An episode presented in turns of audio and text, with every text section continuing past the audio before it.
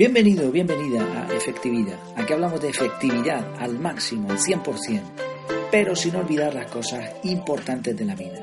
Y una de esas cosas es pensar, darle al coco, meditar un poco. Hoy vamos a hablar de algo que sucede precisamente cuando utilizamos el cerebro, cuando nos concentramos. El título de hoy es Mirando a la nada y pensando en todo. Calma, polluelo. La primera parte del título de hoy, poco largo a lo mejor, eso mirando a la nada y pensando en todo, además de ser el tema de canciones, poemas y libros, es también una frase hecha que usamos cuando aludimos a alguien que está totalmente concentrado en sus pensamientos. No sé si lo has visto alguna vez. Su cabeza está erguida, su cuerpo tenso y rígido, y sus ojos están enfocados en un punto distante, un punto imaginario, bueno, está, realmente no está mirando a nada.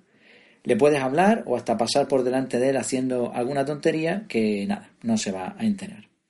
Y es que nuestro cerebro, cuando necesita concentrarse, empieza a desconectar, entre comillas, sistemas más o menos innecesarios. Eh, bueno, fijémonos hasta qué punto desconecta que desconecta la visión, el oído, o sea, no te enteras absolutamente de lo que te está ocurriendo alrededor. Esto está explicado de una manera en plan cuñado, podríamos decir, ¿no? No estoy aquí dando datos técnicos porque los desconozco.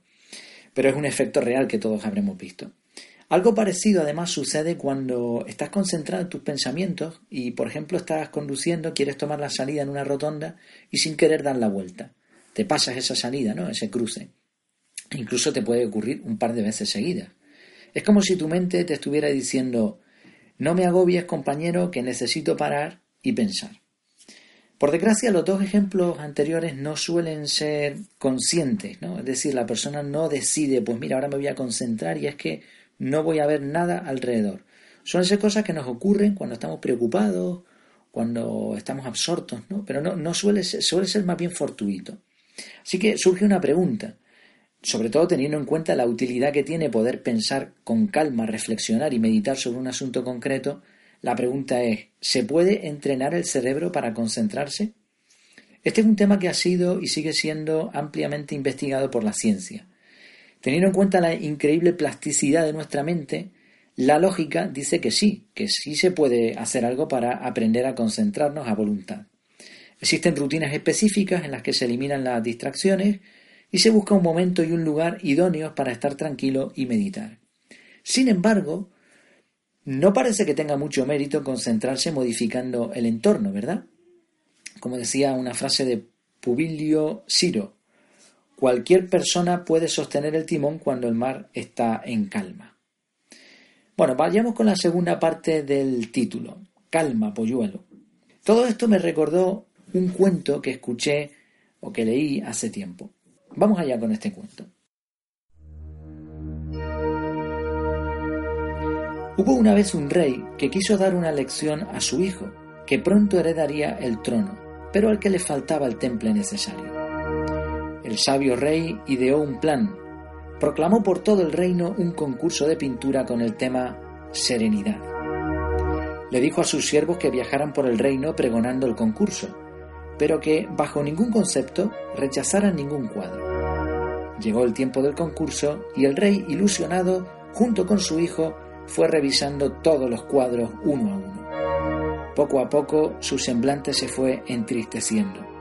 No encontraba lo que buscaba. Entonces vio un cuadro casi escondido.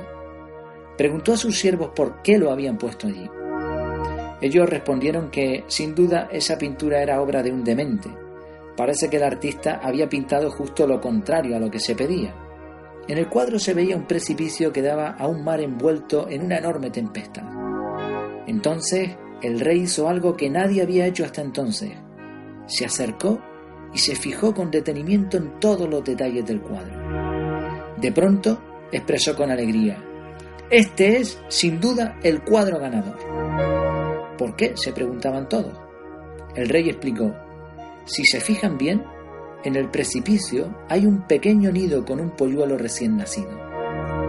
La madre daba de comer a su cría, completamente ajena a la tormenta. Y eso era precisamente lo que el rey quería transmitir a su hijo. La serenidad no surge de vivir en las circunstancias ideales con mares en calma y cielos despejados. La serenidad es la capacidad de mantener centrada tu atención en medio de la dificultad en aquello que para ti es una prioridad.